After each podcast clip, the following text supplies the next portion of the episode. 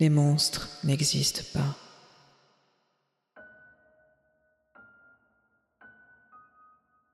Complètement recroquevillée sur le sofa, Erika lança un regard noir à son thérapeute, sa main entortillant nerveusement le bas de la jambe de son jean beaucoup trop grand pour elle. Elle esquissa un rictus presque sardonique qui contrastait terriblement avec ses traits encore enfantins. Puis elle se leva brusquement et fit quelques pas dans cette pièce exiguë qui sentait la cendre de cigare froide. Elle s'approcha de la fenêtre et regarda quelques instants tous ces hommes et ces femmes en dessous d'elle, marcher sur le trottoir d'un air pressé. Du haut de ses douze ans, elle jalousait leur insouciance, parce qu'elle, elle savait. Elle savait que le mal ne respecte aucune frontière qu'il entre par une faille dans un mur, se glisse sous une porte et se planque dans un placard sombre dès que la nuit est tombée, nous découvrant tels que nous sommes vraiment, nus et sans défense. Non, il n'y a aucun endroit au monde où l'on soit vraiment à l'abri. Elle le savait. Mais elle voulait revenir à l'époque où elle n'en avait pas encore conscience le temps béni où elle était comme cette armée de fourmis qui grouillait juste en bas, dans la rue. Elle voulait être comme eux, elle aussi. Elle les enviait tellement qu'elle en ressentait une haine inextinguible, et elle sentit la rage monter jusqu'à ses poignets.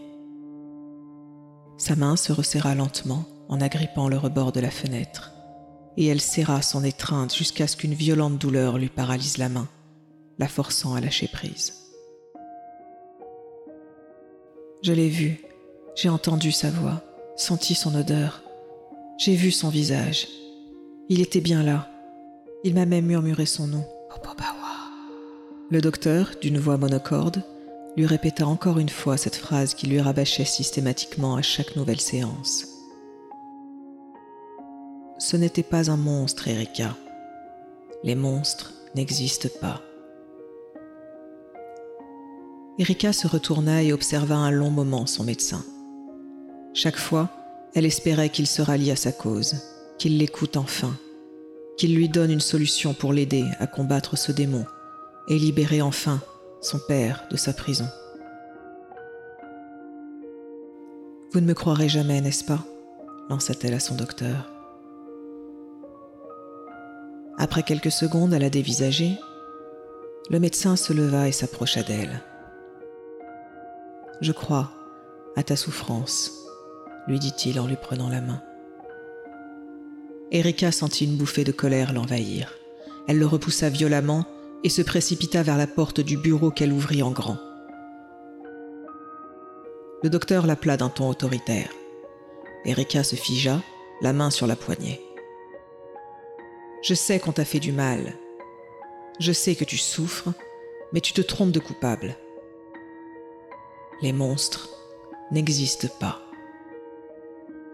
Erika se retourna, lâcha la porte et marcha rapidement vers lui.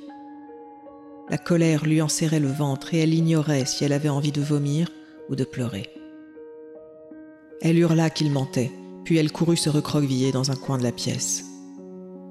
La tête cachée dans ses genoux, elle se mit à pleurer, à gros sanglots sa frêle poitrine soulevée par de nombreux spasmes d'abord très rapides, puis de plus en plus espacés. Le médecin attendit qu'elle se calme un peu et s'agenouilla à côté d'elle. Les monstres n'existent pas, continua le psychiatre d'un ton calme. Ce que tu as vu n'était pas réel. Les monstres n'existent pas. Erika finit par relever la tête. Ses yeux étaient injectés de sang et les larmes avaient laissé des traces rougeâtres sur ses joues. Le docteur lui tendit la main. Les monstres n'existent pas, Erika. Voudrais-tu le redire avec moi? Elle regarda son médecin pendant un long moment, indécise. Puis elle avança une main tremblante et glacée dans sa direction les monstres n'existent pas. Les monstres n'existent pas. Les monstres n'existent pas.